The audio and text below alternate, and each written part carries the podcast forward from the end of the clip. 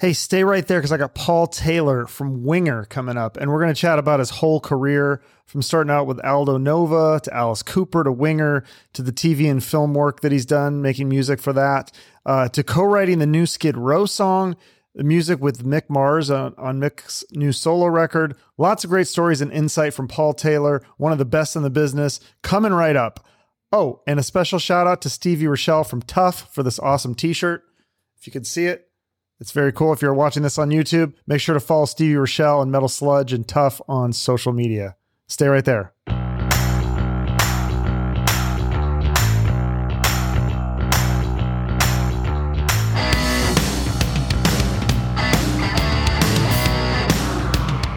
Okay, please welcome Paul Taylor to the show. How's it Hey, going, Paul? Hey, Chuck. Thanks for having me. Yeah, that's exciting. So, right off the bat, I got to ask you about uh, the new Skid Row song because I love that song. The gang's all here.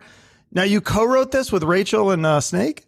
I did. Yeah. Uh, we, you know, Rachel had asked me, like, boy, you know, we were just talking the other day. It seems like it was yesterday we did it, but it was actually in uh, 2018. He said, Hey, you know, we Oh. might need a couple other tracks for the record. You know, do you want to get together and try and bang something out? And we had noodled on a couple other songs. And uh, so I said, Yeah, sure. So we got together and just uh, cranked it out and, you know, got as far as we could. And then Snake was coming to town. So he came to my house the following, I think it was the following day, and the three of us got together and kind of finished it up. And you know, then we made some mild changes later, but um, yeah, it was a lot of fun. Uh, those guys are, I love those guys. So, what is your contribution? Because I mean, I know that song backwards and forward. I don't know how many downloads it has on Spotify, but half of those are probably mine. Like I've listened to that so many times. Oh man, I you know, like I had some riffs. We started with a riff I think that I had, and we just went from there. And uh, you know, we uh, worked a little bit on that in my studio on the lyrics and stuff. And then of course Rachel took it and made a meal out of it. You know, so. Mhm. Okay.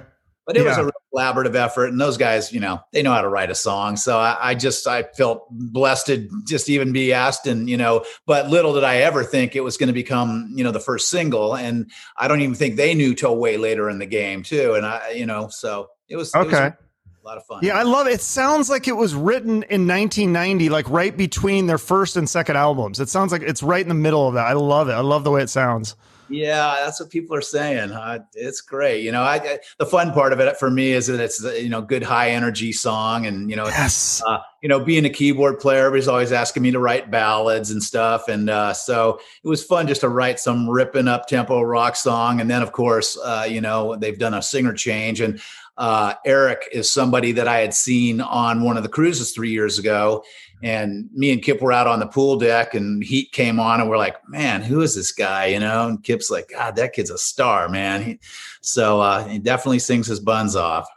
Yeah, he sounds amazing. Like, I, I mean, they've had a, a few singers, but this guy, yeah, he, you're right. He's like a star. Like, he really, it, I, I don't know if it was the new song and the direction with the new singer. I just, everything about that new song is amazing. So I'm, I'm looking forward to more. Did you write any of, of the other songs? No, no, I did. They did have some other outside, ri- you know, like I think Marti Frederiksen wrote one, and maybe the, uh, uh, Lizzie, you know, from uh, Halestorm. So I, Wow. uh, you know, those guys, they know how to write a song. I mean, they, you know, they can crank them out. So uh, anyway, and I, but I will say, I've heard some of the other stuff on the record, and it's really good, man. They, they- Really? Does it all sound like that kind of era of like the 1990 kind of era, or is it kind of more eclectic? Oh gosh, I, I'll leave that to everybody to you know determine. But I, I just was like, wow, this is a really strong record. So Oh, I can't wait. I, yeah, that was the, they were probably my at one point they were like my number one favorite band in high school. I really liked them a lot. And then it because I grew up in Seattle in the '90s, so then it was like, oh shit, like we're losing all these like hard rock. It was more the grunge, which I I like that too. But you know, I really like the more high energy, fun stuff like that. It was a lot of fun to listen to that. I know it's the stuff I heard was rocking, and of course Nick did an incredible job producing, and so Wait, Nick, who, what what's? Lennox, Oh yeah, yeah, yeah. He's he worked with like Foo Fighters and stuff, right? Velvet Revolver, and all kinds of bands. He, he's uh, he did a fantastic job. Yeah, and then now you're also you wrote with uh, Mick Mars and Jacob Bunton for Mick Mars solo record. Can you talk about that? Well, I, I can I can say yes, I did. And, Okay. Uh, I can say, as Mick would put it, yeah, it's really mean. Uh, it's it's awesome, man. Uh, we uh, we spent a couple years just putting ideas together and you know basically going off what Mick had created. Uh, like the guy is just incredibly, you know, he comes up with the most unique stuff and um, gave us a lot to work with, and uh, we all just kind of got together and put them into in kind of a chronological order, and you know slowly uh, got a record happening. So uh, yeah, looking forward. To, uh, we're hoping to get that out uh, at the end of the year, and um, it's it's very heavy and it's really really interesting. I think people will be really surprised. So are you like a full? Are you playing every song, or was it just a couple songs that you played with or co-wrote, or? All, all of them except one. He did an instrumental at the end. So, oh. but uh, you know, uh, we we wrote you know nine songs and put it all together, and uh, I, I'm I'm so excited about you know it finally coming out at whatever point it does. You know, of course, that's in the hands of uh, the label and all that now. So I'm just uh, I'm moving on to other stuff here. I got a lot of winger dates coming up, and um, you know, I'm actually working on uh, maybe a record for just me, which I've never done before. So, oh, that would be fun. Yeah, it uh, just uh, it'd be like Paul Taylor and Friends because I'm not a great singer. I can sing backups, but uh, I've got a bunch of leftover material for all you know things I had tried to you know pitch to Winger or you know any of these other projects, and so I just thought, man, I, I'm just gonna get some of these recorded up and have some different friends sing on them and uh, see you know just just not to have it go anywhere or become something amazing, but just to do it just for me, you know. Hmm. No, that sounds that sounds awesome. Uh, would you can you say who the friends would be? I mean, I could probably guess cuz but you have a lot of friends.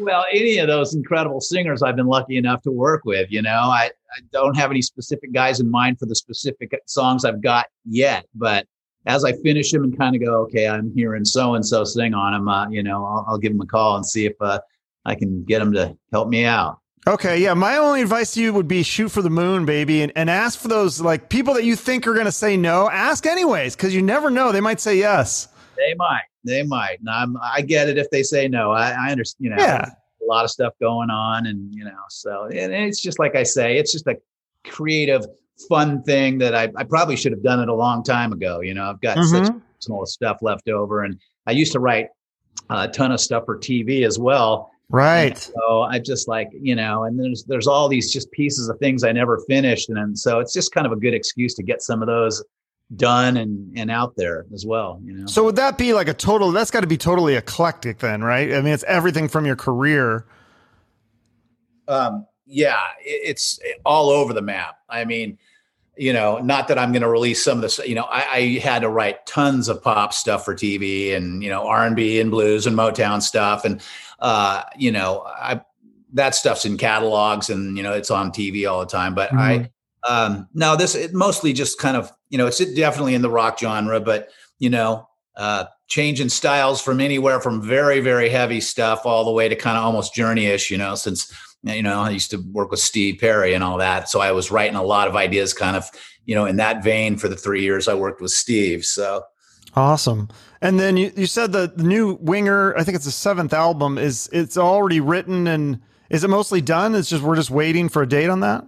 Yeah, it's done. And uh we um I think Kip's just mixing it at this point. Um, you know, everybody did their parts quite a while ago, but of course, you know, our band we're scattered all over the US. So with us, it's kind of not as simple getting stuff together sometimes. You know, like when we do a show and we switch the setup, it's like, oh gosh, well, everybody do your homework because we're not going to be rehearsing, you know.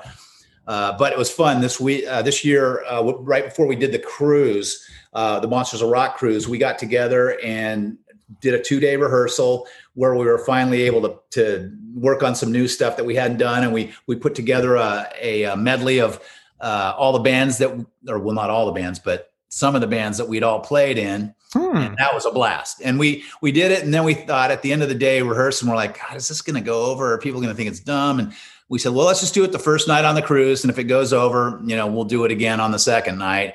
and we were just i mean that was probably the best response to anything we've ever gotten and uh, so we did it both nights and now uh, whenever we have john roth uh, playing with us we'll we'll do we'll probably do it because john's singing new, you know a number of the songs so oh okay he's, he's got a lot of dates with the starship and we've got rebs out with whitesnake and so what this year is a lot of uh, maneuvering so yeah, and yeah. Now, would you tour with Mick Mars and the solo stuff, or would he? I mean, I guess he's got that stadium tour, so who knows?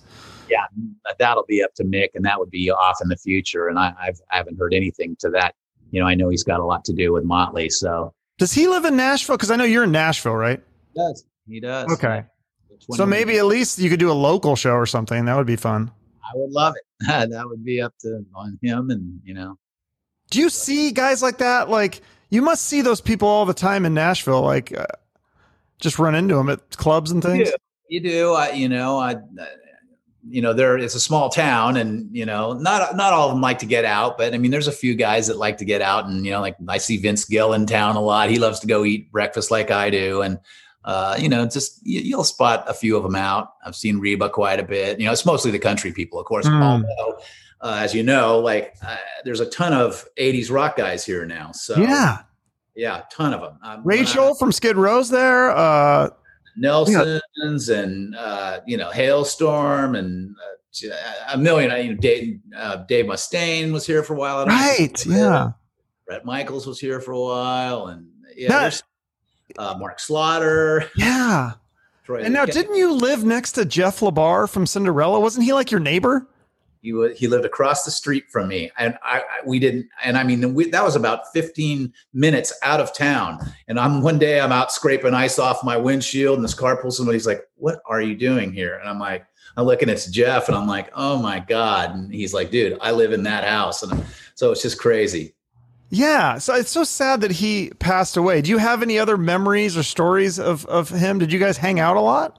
You know, of course, in the past, you know, over the years, Winger had done a lot of shows with Cinderella, including the one big one where we kind of got the band back together with Poison and Cinderella and us and uh, uh, Faster Pussycat. We that was in 2 mm-hmm. and we went out, and that's kind of when we rebanded the band, you know. And uh, but uh, you know, so I, we would say hi and stuff more in those days, but uh, of course, I went on to go play in 012. I did played keyboards for two months with those guys, and uh, that's where I got to spend more time. And Jeff's just a great guy, and miss him a lot. And uh, very thankful that it was you know couple months before he passed away. I was at a barbecue, just a small barbecue at a studio, and he was there, and Eric was there, and the three of us hung out and uh, you know, you, you, just never know. I little would I think at that barbecue that would be the last time I'd see him. So, but yeah, good guy and so talented and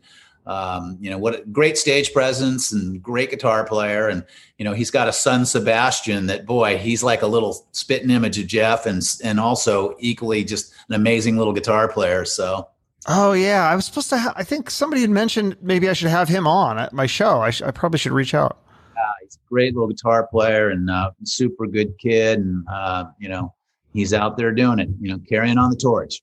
It's got to be hard as a younger musician. Like, what advice would you give to younger musicians? Because the industry has changed so much since when you started.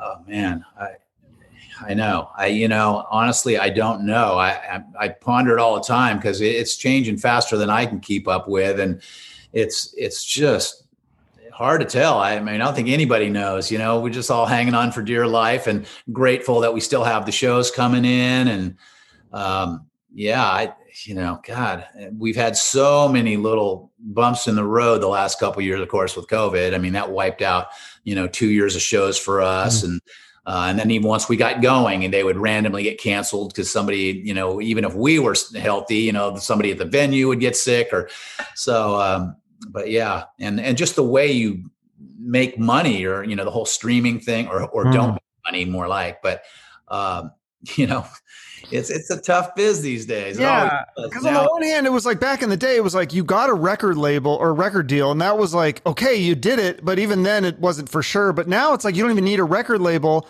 But then it's like, what? How do you get to the top? You know, it's like I don't. know, It seems so competitive. I mean, it was competitive back in the day. Now it's even more competitive. I can't even imagine being a young band trying to stand out in the you know in the crowd. I mean, eh, like you say, I mean, there's just bands everywhere, and you know, uh, anytime you're on the internet or TV, all the TV, you know, there's just talent everywhere. So I think people have become really numb. You know, you find a new amazing guitar player, or an incredible new singer, and everybody's like, "Oh, that's nice." I've heard ten great singers on uh, this or that show. You know, so I don't know. Uh, you, you just keep going, and you know, just whatever. I just kind of look for whatever kind of comes into my immediate area, and I go, "Oh man, they're cool," and I I know them now, and I'd love to work with them. You know, uh, and for me, like uh, writing's always been kind of the thing that I just love the most. Hmm. And uh, you know, I if I had to stop touring tomorrow, I, that wouldn't hurt me as much as if someone said, "Well, you get to tour, but you can't write." You know, yeah. that's my creative outlet. I just love putting stuff together in the studio and. Do you get approached a lot by younger up and coming bands to write or play on their albums or things like I that? Do. I do, and I've kind of not been doing it uh, over the last year, especially, and a lot of them have been from overseas. Mm. And uh, I just, you know, just for the same reason, I don't even do Zoom rights or anything. I just, I, I like to just be in the room and just have that immediate interaction when I'm writing. So, or, you know, and I guess, I don't know, some people it's easy for them to do that, but I just, I like to have people there. So, yeah. Well, so when you started out, I mean, I guess your big break would have been the Aldo Aldo Nova thing, and you auditioned for him. How many people do you remember, or do you even know how many people you beat out to get that job? Uh, none, really. What happened was he came to the Bay Area, which, and I don't remember why he was in San Francisco looking for the band. He might have known one of the guys because we had Kevin Carlson and Billy Carmassi, Denny's little brother, was the drummer. Okay. He had come to town. I'd actually met him at a party and he was around for like a week and i'm like everybody's talking oh aldo and he had this you know tape under his stand he's like this is my record and you know we were all like we didn't know whether he was telling the truth or not but of course you know he was and so he put a band together and he had a keyboard player but i guess within the week had decided he just didn't care for him and so hmm. he had remembered meeting me and the other guys all knew me and so they said yeah we can get a hold of him so he, they did and i just went down and played a few songs and he's like okay you know you're it. Which at the time I, I didn't know what I was getting into, you know. But boy, uh, first thing they did was send us to LA to shoot uh, the fantasy video and also a video of Ball and Chain, and uh, we didn't even know what a video was. so crazy because that was 81 late 81 yeah. and mtv came out i think in 82 and they said oh it's this thing that you know they make little videos to play in between showtime movies and we're like oh okay so we got down there and like, what do we do? And they're like, just act like you're playing. And, uh, you know, but boy, I, you know, the record came out and that single, you know, fantasy just shot up the charts. And uh, we went out initially with Hall and Oates uh, for that was our going to be our first tour. We got out for about a week and a half, and then Billy came down with chicken pox, so we got quarantined off the tour. And uh, by the time he got well, the record was just, you know, going through the roof. And so we ended up taking off with Blue Oyster Cult for two months. And then we played the Pasadena Rose Bowl sold out with Blue Oyster Cult, Triumph and Journey. And I, I just, I mean, I, I, couldn't even believe it. You know, I'd never played anything bigger than a club. And all of a sudden I'm playing for 75,000 people, you know. That's amazing. And that that really that kind of led to Alice Cooper, but wasn't it the story that like you had produced a demo for Vain, and then they that's how they found you or so that kind of helped. It is you've done your homework. Uh, yeah, I uh, I me and Davey grew up together, Davey Vain, and uh, would always sit in coffee shops down in Coddingtown Mall in Santa Rosa and look for girls, and you know, what you know, thing young guys do, I guess. And uh, but we uh, we it always hung. And funny enough, Dave used to come and see. We had a band called Stark Raving Mad, and Dave used to right. just come follow us and all that. And one day he bought our guitar player Donovan's guitar, a Les Paul, but he didn't play or sing or anything. And it was it had to be like less than a year later. He calls me one day and goes, "Hey, dude, come see my band play at Uncle Charlie's." I'm like, your, your band like when when did you you know i didn't even know he had tried to learn how to play guitar and definitely not be a lead singer and i went down and you know I remember just going, well, this possibly couldn't be very good. You know, he's only been doing this a small amount of time. And I walked out, uh, they played, and of course they had all the hair and the, you know, and Davey was just like, I've never seen more confidence coming off a stage. Like, I was like, man, he, he's a star, you know, like he, he just was just amazing. I was shocked. I huh. remember walking out going, okay, I wouldn't have called that one. But uh, yeah, so we we you know we would mess around with music a little bit, but Kat Zerdowski, uh, who we all grew up with as well, who went on to become a big you know manager for a lot of people. Um, she had taken this little demo that they had asked me to help them with, and I and I wasn't a producer or anything, but I just said, look, I'll, I'll help you guys as good as I can, and we did some songs together, and I think I even played a solo on one of the songs, and Kat took that tape and she's a total go getter and she mm. sent it all over the place. And a girl in New York saw my name on there and recognized it from the Aldo days and was like, and she was trying to find members for the Alice Cooper band. So, yeah, um, she's like, Hey, are you the guy that played with Aldo? And I said, Yeah. And she's like, Man, we desperately need a guy that can play guitar and keys equally well and sing backups for Alice. Are you interested? And I was like, Oh my God, yeah. So that's awesome. How was that? You know. And so, did you record? I thought I heard you say that you recorded "Under My Wheels" with Axl, and was Slash on that one too? No, just Axl. Just Axl. Okay, but and that I, must have been. Were you there when Axl was there in the studio? You know, I don't think I was. That all came down right in the final weeks before I left Alice to go with Winger. And I remember it was causing me some flight. I had to fly mm. between London and New York to kind of because I was just transitioning. You know, me and Kip Kip had left first. We told okay. Alice, you know, we wrote some songs that whole first year and we got a deal on Atlantic. And Alice was like, That's great, man. Go do it. So I had told Alice I would play. We had some European dates and I had to finish those out. And I think they recorded uh, all that stuff with Axl before I got back. I mean, that's so long ago, I can't even hmm. remember, but uh, it was fun. But we did do some stuff with Slash. We Slash came down and Rob Zombie uh, when we played uh, when we recorded the live record down in Cabo with Alice. Oh, that sounds uh, fun. Oh, it was really fun. You know, you know, we did it at Cabo Wabo. Sammy was real nice and gave us the club for two weeks, and uh, and, and he got up and jammed with us, and it was a blast. It was a, an amazing two weeks. Oh, that sounds awesome. Yeah. So yeah, so you leave Alice Cooper, and then you you, you guys go off and do Winger. Um, you only did two of the albums. You didn't do the third one, right? With Pull. Right, right. Yeah. Then we, me and Kip had been literally in each other's face for six straight years, like uh, you know, inseparable. And I think you know you got to take a break from you know, and it was just like we'd look at each other. We weren't fighting, but I think we were both just like, oh my god, you again, you know. So I I left. I, I was kind of getting tired of the road at the time, and I I left and joined up with Steve Perry at that. Right. And uh, and it know, the timing was kind of interesting because it was only about I think five months later that you know I met Kip and Reb uh, at Jerry's Deli in L.A. and they told me, hey, guess what? We're we're calling it a day for a while because you know things were just. This was like oh gosh, I don't even remember what years, but you know, the shows, the 80 thing had started kind of dying down and you know, so yeah, it was like perfect. You always had it seemed like you always were able to like kind of jump ship and then like move on to the next thing, just like perfect timing.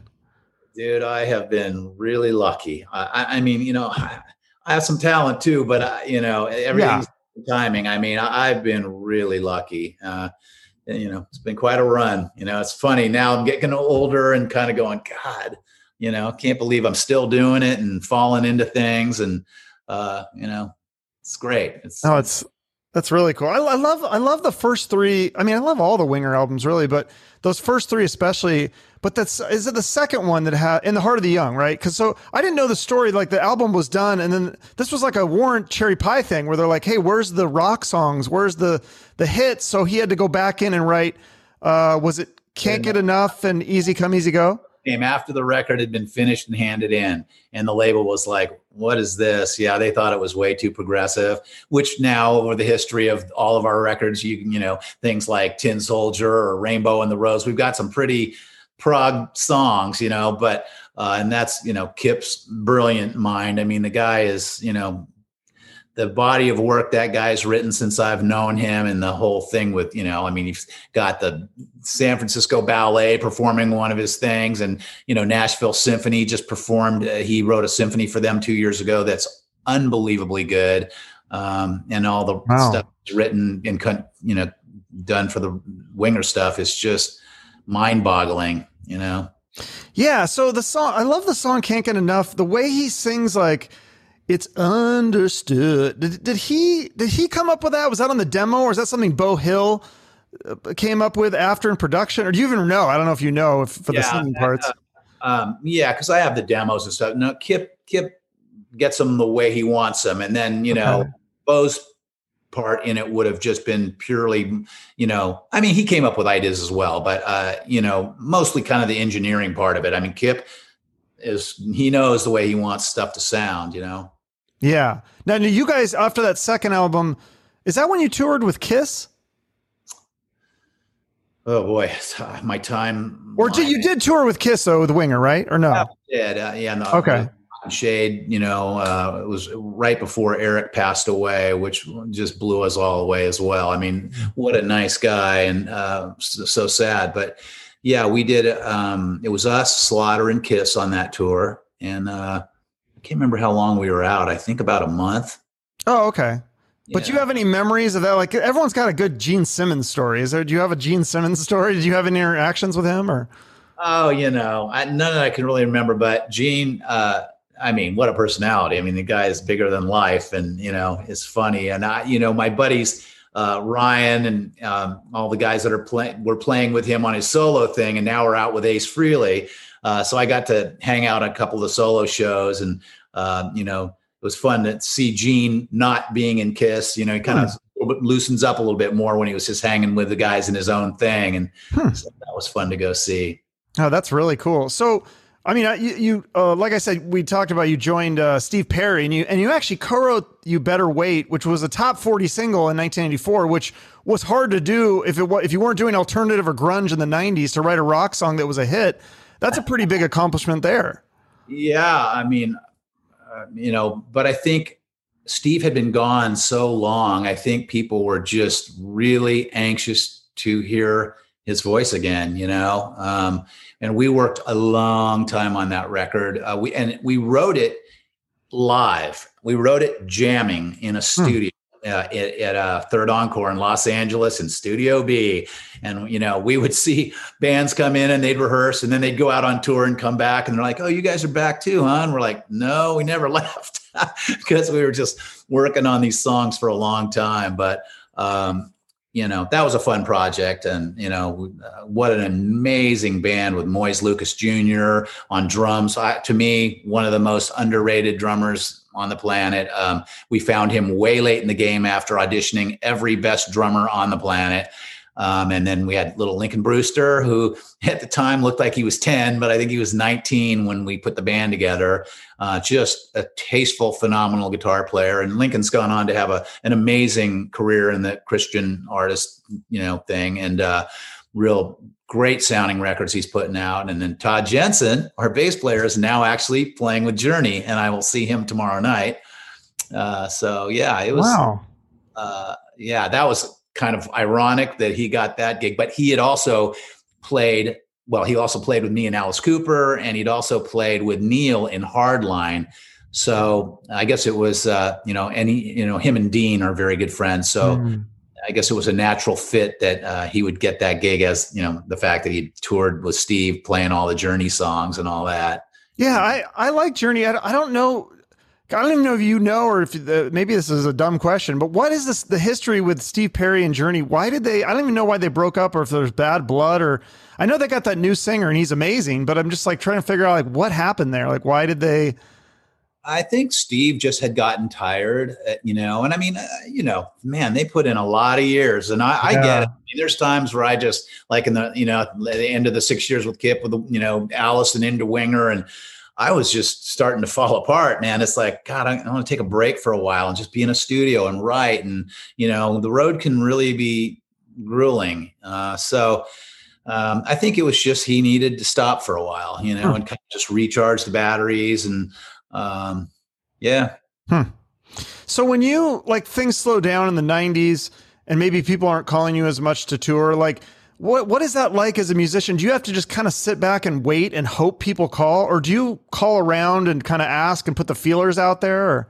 Okay, so in the 90s honestly other than the Steve project when that kept me going for 3 years thankfully, but uh honestly i mean f- for me uh, you know I, it didn't work very well i mean it was the first time in my life that all of a sudden i didn't have something and then months went by and i still didn't have it and then a year and then i started panicking and i you know I, I got it bummed me out. I got depressed for a while and kind of was like and got snippy with people. You know, I, I don't know, man. I it, hmm. it was the one time in my life I think I almost started kind of falling apart. You know, and uh, you know, but I I just fought it every day. I was like, okay, I need to figure something out here. And I didn't know how to record. And I thought, okay, well, I'm going to go for it and buy stuff for the studio. And, you know, computers were just starting to become the thing. And computers were the last thing in the world I ever wanted to be dealing with. That's why I was a musician. But I realized at that point, that's the direction it was heading. And so I got some stuff and I took a year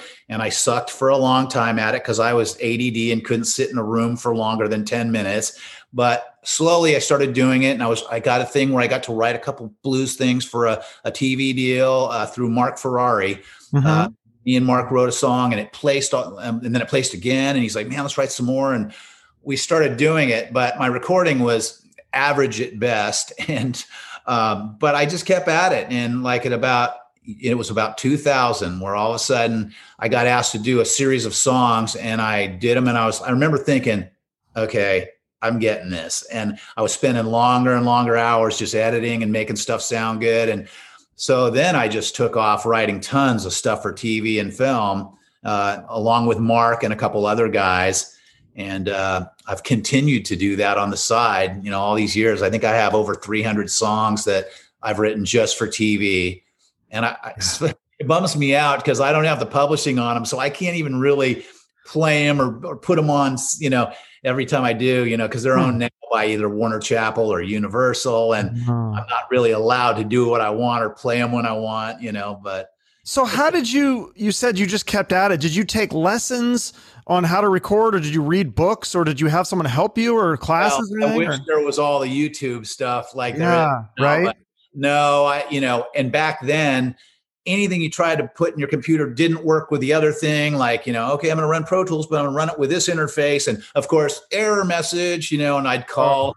I'd sit on phone every day, you know, with uh, you know tech support, and the tech support would say, "No, it's not our thing; it's their thing." And uh, it was very very frustrating for me um, you know i it took everything for me just to kind of keep going. And and uh, so and of course i had some friends that were better at it than i was. And you know i would drag them over you know i tried not to bother them too much but you know so it was a very long process for for someone like me. Some some of my friends man they just have that brain. Yeah. pull stuff so, up you know but yeah so 2000 is when you think it you kind of got there. So when did you start doing all the tv stuff and trying to record? Was it like 95 or i mean probably around 95 so it took about five years of trial and error and just pushing well, through and it was about it was about three years it was about three okay. years where i kind of just was floundering a bit and you know in a good solid year where i was just really trying to get good with the equipment and all that and you know huh. But uh, like, because like I say, if it was now, everything, you know, like you know, you throw it in a Mac and all the things read each other and everything's smooth, but not in those days, you know. Well, I feel like yeah, even now I, I struggle with that stuff too. Like for my podcast, getting like the there was I got a new camera and I was like oh excited because I was like oh this camera looks so nice, but I, it doesn't sync with the audio, and so that was a giant nightmare trying to even with YouTube. It's sometimes hard to figure out how to do stuff. Yeah, well, or you know, like I've gotten pretty good. Like I'm I'm I'm very good with Logic. I've been using it since before they even had audio with it. Wow. Um, that was my first one I really got great at, and I've been using it pretty much, you know, since the eMagic days. Now, of course, Apple owns it now, but I also run Pro Tools and I I mess around with uh, Ableton, and all those are pretty. You know, it takes me a little bit, and I go, okay, I get it. I, yesterday, I downloaded a free trial of Cubase Oh my God. I, you know, that one. I've never I, even heard of that one. Oh, it's it's a lot of a lot of film composers and people use it. It's it's called Cubase Pro or Nuendo, okay. and man, I, that I opened that one up, and it is a whole different animal that I am not going to be messing with. Uh, I know it does a lot of great stuff. It, okay. Great program, but it's uh, you know, for a guy that does what I do, where it's pretty much just songwriting. Uh, yeah, uh, Logic definitely does everything I need, and uh, you know, and I use Pro Tools to be compatible with some of the other people I record with, just so I can you know trade files back and forth but right. So yeah so although you said 300 songs but the biggest one has to be the sabrina the teenage witch theme song right? That was an amazing you know that one did real well for me uh, does it still bring in money? Because that show's still got to be on like in other countries randomly like random times and yeah. My my friend danny lux who actually was here for dinner last night he's moved uh, to nashville now he was swamped at the time and he was doing the music for Sabrina and they had decided Sabrina was going to go off to college and they needed a new main title. And he's just like dude I don't have time to do this but if if you want to go for it go for it. And so uh, I, I, gave it a shot and uh, just lucked out. I mean it took three tries. They they kept changing their mind on what they wanted um, and then we landed on this one and they said hey bullseye you know make it five seconds longer. We don't care how you do it. And you got a main title. And I, I mean, I was happy because at the time I didn't have a lot going. That was around the same time. That was about in 2000, just as I was starting to get good at recording. And I was like, wow, hope this happens. And, you know, I, I couldn't believe it when I got it. And then, boy, the check started rolling. And I was like, okay, that, that was a great little song for me. You know, I kind of lived off it for 10 years. Yeah, that's cr- okay. See, that's what I wonder because like there's a guy here named Roger Clyne. He was in a band called The Refreshments, and he wrote the theme song for the show King of the Hill.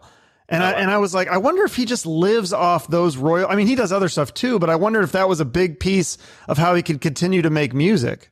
Yeah, main titles. Uh, you know, it's, it's, if if it's on a major network, yeah, titles are, are, worth a lot of money, and they're very hard to get. And uh, I'm so lucky, you know, that Danny was nice enough to, you know, hand that over to me. So yeah, and you, I heard you say now that it's even more competitive to try to get those things, and that's like such a big piece of money in music, I think, because you don't get you don't make any money off the record sales, right? Well, not a lot, that's for sure. You know, I mean, uh, the best thing is if you're a band and you can get out there and you know i see all these bands now like you know that are doing coffee or, or their own beer like dream theater's got their own beer and right. uh, of course merch. I mean merch is a you know you, you the percentages on merch are, have always been better than record sales. So uh, yeah. Yeah. I've heard like some ba- a band what was it the band the other day that said we're a traveling t-shirt sales company and we play jingles to sell our t-shirts. That's pretty accurate. Yeah Oh, that's crazy. Well, yeah. so I want to ask you about this. I heard you say in, in the 90s, I mean, obviously that was a tough time for Winger. And like one of the things was like Metallica and their video, like throwing the darts or whatever. But I heard you say that Metal- did Metallica call and apologize to Kip for that? They, have talked. Um, uh, yeah, I know that Kip and them correspond now. So yeah, it's uh, wow. You know, uh, I don't know exactly what was said, but okay, like, oh, we're all good, man. You know, and like he said, they were texting the other day, and I, that's great, man. That's the way it should be, you know. Yeah, I love to hear stuff like that. I like because that's like, yeah, that's just cool to hear that when people, everybody, I like everyone to be friends. You know, it's like, why not?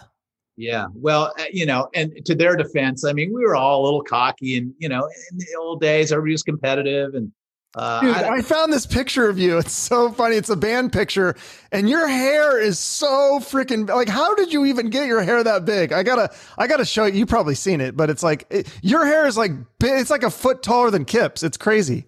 Insane how big. Yeah, I just, uh, geez, what are you gonna do? Uh, yeah, I, I honestly, I was the only one that never used any products. I mean, my hair was really coarse and wiry, and oh. I'd kind of pull it out and yeah, there's some very funny photos from the day. I mean, I, I say these days, I, it was like a walking palm tree, you know?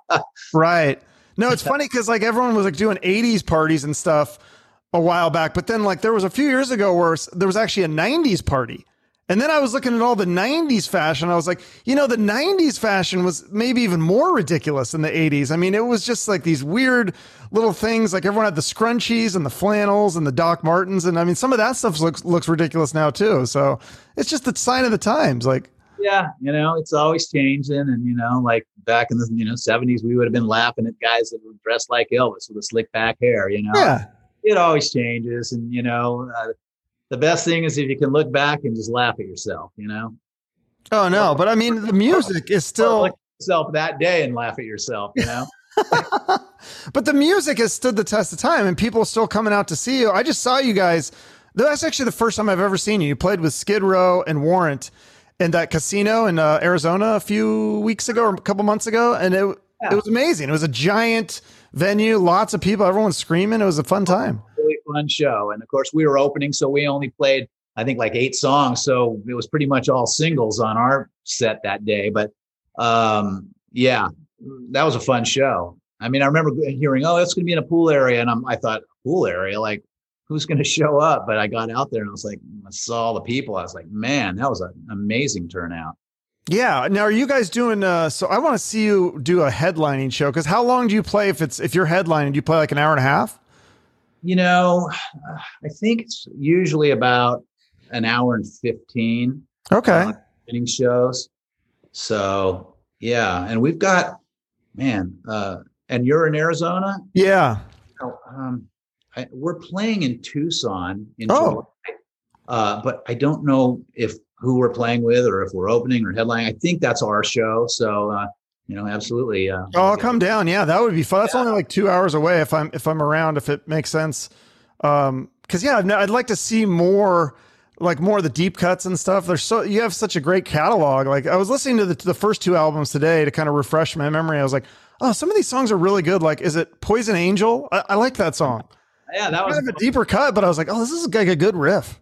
Yeah, yeah, that was always a fun one to play. We have, I don't think we've played it in years, you know, but it, was in the set at one point, and you know, the more records you have out, it starts getting tougher and tougher to figure out which songs to play. And but we try and kind of get a good mix between the ballads and the ones we have to play, and the rockers, and then the proggy type, you know, stuff like Rainbow or Tin Soldier. So, uh, yeah, Yeah, I love the the Down Incognito. I know you didn't uh, you weren't on that record, but you get to play that song live now. Like, do you like that song?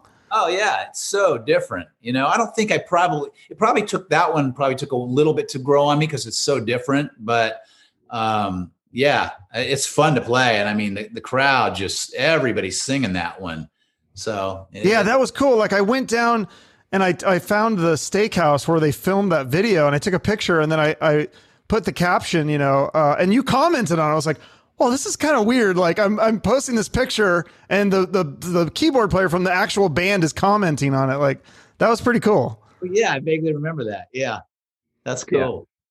Yeah, that's cool. Um, so is there anything? I mean, God, you've done so many. I mean, Steve Perry, you've written a hit TV theme song. Like you've toured with like everyone. Is there anything that you haven't done, or any anybody that you would want to either meet or jam with, or or tour or write with that you haven't been able to yet? Oh God, I mean, well, I said this on another podcast, and I I, I probably should come up with a, a little bit more of a variety, but um, I, I would love to write a song with Pink of all things. Um, I think super talented. I, you know, yeah. I mean, I've I've been to two of her shows, and they're a couple of the best shows I've ever seen. Just the pacing, and I mean, man, she can build a song um, like that. You know, the ba- uh, the duet she did with Steven Tyler, um, and just she's she's awesome. Um, Is she in Nashville? no, I don't think so. I don't Okay. he lives, but uh, I just throw that out just for fun because I just I, I just walked out of her shows going, man, I, you know, I went the first time kind of just going, ah, you know, I know it's gonna be probably more pop and all that. I tried to see a lot of different stuff, and we walked out of there. Just there was a bunch of us that went. I had gotten like twelve tickets because my wife had access to a, a suite. And we, I was with Jimmy from Train and some other people, and Oh, We- Jimmy. Okay, yeah. yeah, and we just were all completely floored how good she was. So You what? Does your wife is she in the business or something, or how does she get the sweets? no, just she's in marketing and radio. She did radio oh. for a lot of years, and so just through that. So yeah, Is that how does that work? Like, do you have those connections? Can you just call people and say, "I'm Paul Taylor. Like, give me good seats"? absolutely not. Damn it! no, I, I tell that would be I like one of the best I benefits. to- I get in. No, I wish. I, you know, I, am fine. Some of the bands, like I mean, like if Skid Row was in town, you wanted to see them. I'm sure you could just call them, right? If it's my buds, yeah, of course. You know, and a matter of fact, we're playing a, a show with them uh, Saturday night. It's going to be Quiet Riot, uh, us, Warrant, and Skid Row in Kentucky. Oh, that sounds that'll be that'll be a blast. Yeah, it's going to be a fun one. Uh, and I guess I guess Rudy's back in Quiet Riot, so that'll be fun to see. And you know, yeah. What is your thought on that with the Quiet Riot stuff? Because people hate and they're like, "There's only one original member." Or one point, I think there was no original members. But for people that want to see Quiet Riot songs performed, I mean, there's really no other option. If you, if I want to go and hear like a, a Quiet Riot album track, the, the only way to do that would be to go to a Quiet Riot show yeah or a tribute band and you know my thought on that is it's like it's music. It's you know like no matter who it's coming from. And yeah if, if you get the chance to see the original band and there's most of them in there or or like in winger's case weirdly enough all five original guys uh, which is very rare of course. Awesome. uh, and that's when we don't have subs because of course john and reb are constantly you know doing other shows. But um I, you know it's it's music is supposed to make people happy. And I, you know like there we have a journey tribute band in town that plays called resurrection. They are fantastic. And i go down there and have beers. I'm friends with the guys and it's a blast you know? I and there's moments that i mean and after playing with steve perry for three years i would know there's moments that they're so good i kind of forget who i'm watching because i mean they really nail it. So um you know, and the place is sold out every time, even if they play two nights, sold out because people want to hear those songs. And, uh, you know, and yeah, I'm sure they would all rather see the original people doing it. But as time goes on, that's getting tougher and tougher, you know? So, well, yeah, and then it's well. The other thing that's going on is now some of the uh, the original members, uh, people are saying, well, they can't they can't do it. Like, I mean, I don't know if you saw this video of Bon Jovi it was like it was one song. I didn't see the whole concert, and everyone's saying, "Oh, he needs to hang it up because he I don't know he cracked a couple notes or something." I don't know. Do you have an opinion on that? Like, is there a time where bands need to maybe hang it up, or do you think maybe he just had an off night? God, I, I don't know. I, I mean, that's uh, up to the band, and you know, uh, uh, I don't know. I yeah, I haven't heard anything, but I've heard he's having a rough time, which is really sad. I mean, I, I if there's anybody I sympathize with, it's the singers because even the ones that are pulling it off pretty well, it's hard for them. You know, it's hard for Kip and all everybody. I mean, as you get older, your vocal cords thicken, and we all wrote songs back in the day that were through the stratosphere high. Right. You know, but uh, like in Kip's case, I mean, he works very hard to be able to do these shows. He warms up and he does cool down exercises, and he's very careful, and he doesn't party, and um, you know, and I mean, you know, like he says, it's like, hey man, this this is a lot more fun for you guys than it is for me, you know, because I have to get out there and constantly be, you know, worried about my voice going down, you know, and, and that's with all of them, you know. Yeah, that's got to be. I can't imagine. It's got to be so hard. Yeah, because you're right. You're when your voice, people age, and then it's just like, you, like you said, you wrote these songs in the '80s that were like screaming and it's got to be those have got to be some of the hardest songs to sing. I, I, just can't imagine trying to scream. Yeah, I mean, like that the scream at the beginning of Madalaine. I, am always just amazed. He just wails it out. You know, still. I mean, he, uh, you know, all the work he's put into preserving his voice has definitely paid off. You know. And, yeah, I saw you guys live just the, those couple months ago, and everything sounded like top notch. It was it was incredible. I was really impressed. Thanks. Yeah, it's fun. Fun. Okay. Uh, well, I guess that's all I have for you. I mean, yeah, with unless there's anything else. Is there any other projects you have that you can talk about? I thought that you said something about you're working with somebody, but it was like top secret. Well, that would have been Mick. Okay, you know? so that one's out. Nothing else. Say that uh, you know we had worked on some stuff. So uh, and it's uh, you know keep your ears peeled for it, and probably the end of the year. And it's as he says, it's mean. I can't wait. That's going to be amazing. And because I don't think there's a new Motley album. So this is like what we got is a new Mick album, which is pretty cool too. Yeah, that would be awesome. And uh, but you know that's about it. You know, other than just gonna start really focusing on getting some of these songs of mine out, and I'll probably just release them one by one. You know, I don't know. I'm not gonna put out a record. I don't think. You know. I just why not? You should do a whole, do like the the Paul Taylor box set. I, I don't want to hear it all. Yeah, yeah. The Paul Taylor and Friends is what you know. Uh, Are you going to put out the uh, demo of Miles Away with Eric Martin? Because I can't find that anywhere.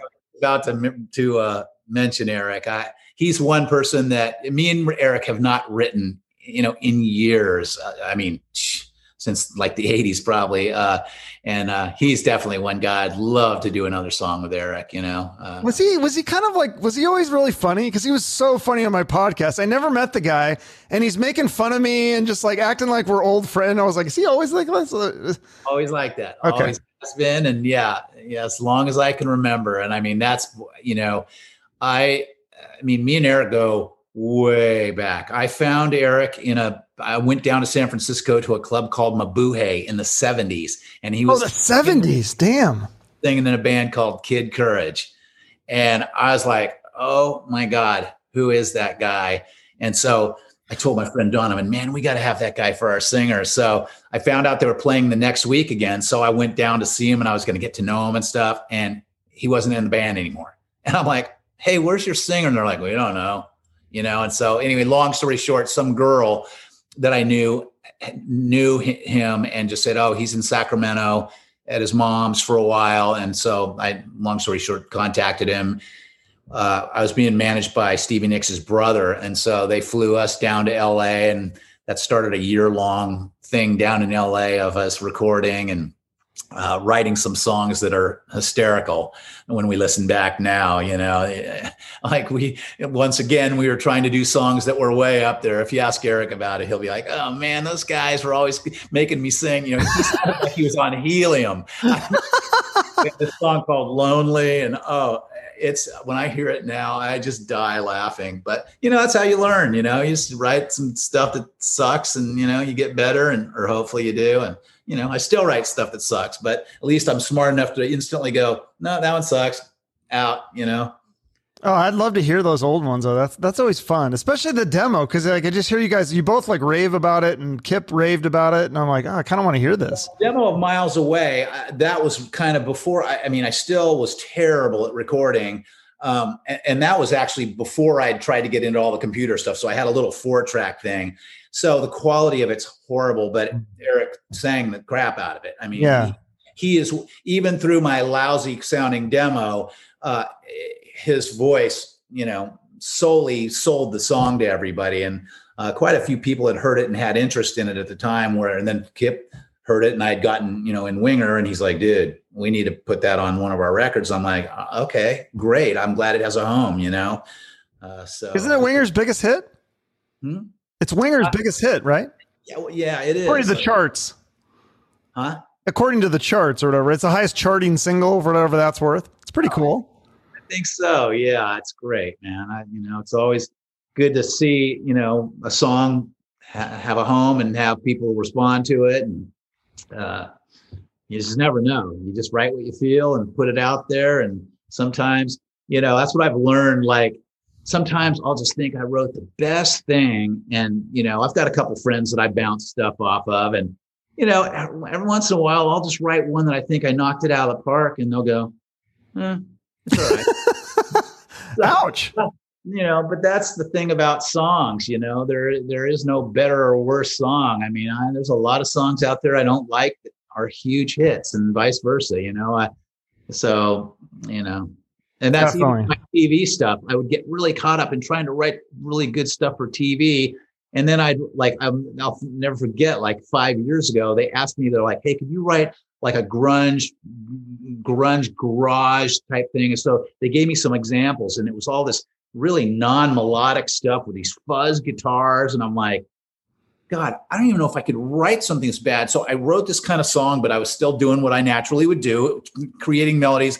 And I'm like, okay, I got to dumb this down. And so I got this singer, like, dude, if you can just d- sing, like when the, on the chorus, go down and just don't sing any real melody and kind of just don't sit, phrase it like you're drunk. Just kind of, and he goes, and he goes, man, it's gonna be like acting or something. I said, you couldn't sing it bad enough. Trust me it. And so we finished it, and it was kind of, I don't know. I was like, okay, that's not my kind of music. And that thing has placed a lot. I mean, it was real high energy, but just sounded like noise. And really? Keeps placing. And every time I see it on one of my statements, I'm like, man, I need to just get out of my own way and write anything for TV, you know, because that's fascinating. Can you say which song that is? God, I'll have to go look up what it's even called. I mean, with that many songs, I get my statements, and a lot of times I can't even remember. I see song titles, and I'm like, which one is that? I have to go back and, but I'll I'll dig it up. I'll, you know, we'll get together when I play, play Tucson, and I'll play us some of this crazy stuff. Okay. Yeah. Sounds awesome. Great. Well, uh, I always end each episode with a charity. Is there one you want to give a quick uh, shout out to here at the end? I, I, I'm always giving to St. Jude. Um, okay. Yeah. I've promoted them many times. I'll put that in the uh, show notes along with, uh, I guess, what I put Winger's website. You don't have your own s- website. So, yeah, I don't. Um, but yeah, I always, uh, me and Mark Slaughter and some people took a van ride down from here to Memphis one day and went down there and they gave us a tour uh, all day at St. Jude. And wow, you, you, don't walk out of that day without just going, uh, you know, the place operates on it, takes a back then which was like 10 years ago a million dollars a day and it's you know 95% donation uh, that comes in to keep that place rolling and it, it's just amazing what they do you know? that's a, that's really cool yeah it's such a great cause that who wouldn't support that? You know, that's that's what I love about promoting charities like that because it's like everybody we can all get behind that. You know. Yeah, and it was I'll never the funniest part of that day. We they introduced us this little group of kids that were kind of in remission and starting to do good. And uh, Mark Slaughter is great with doing funny voices. And so he yeah. was rattling off some Donald Duck, and this little kid marches up right in his face and goes, "You're crazy." it was classic, man. It was like, but kids are awesome, man. Yeah, no, that's great. Yeah, such a terrible thing. Kid, kids getting sick just doesn't seem right. So that's great. There's St. Jude's out there to kind of help help with that because it's a terrible thing. Yeah. Cool. All right. Well, thank you so much for doing this, and uh, yeah, I'll see you on Tucson this summer. I guess it'll be hot as hell, so uh, wear shorts. It's it's right toward the end of it. I know we're doing Tucson, and then the following night we're in Las Vegas. So oh, Vegas is fun too. I'm going there this weekend for the NFL draft, so that should be fun. Oh, cool, man. Yep. Well, we'll be in touch, and uh, okay, absolutely, I'll, I'll play you some of that stuff. okay, cool. Sounds good. Thanks so much. See you later. Thank you, man. Bye bye. Thanks again to Paul Taylor for coming on the show. Make sure to check out the Winger website for tour dates and follow Paul and Winger on social media for more updates. Uh, Paul's Instagram is fun. He posts some good stuff on there. That's how I found him. Uh, I'm on there too. If you want to follow me, my podcast account and on Instagram and my podcast account on TikTok, I post short clips of the episodes so you can get a little preview. Uh, and make sure to follow me somewhere or subscribe to the show on Spotify or Apple Podcasts or YouTube, wherever you listen or watch. Uh, we have some exciting guests coming up, some music related people, some non music related people, all super interesting in my opinion. I love to keep the show eclectic. It keeps it fun for me and hopefully for the listeners too. So I hope you enjoyed this episode. Uh, I do want to make a short announcement. Uh, we recently had a friend of mine pass away unexpectedly in a car wreck. Uh, so I'd like to dedicate this episode to her. Um, not that she was a big fan of, of Paul Taylor or Winger or any of that stuff, but uh, she was just a good friend. Uh, April Whale, I'm thinking about you. So I just want to dedicate this to her. And um, she, it was very inspirational. So I'm, life is short. So just something to think about for everybody. Thanks for listening. Have a great rest of your day. And remember to shoot for the moon.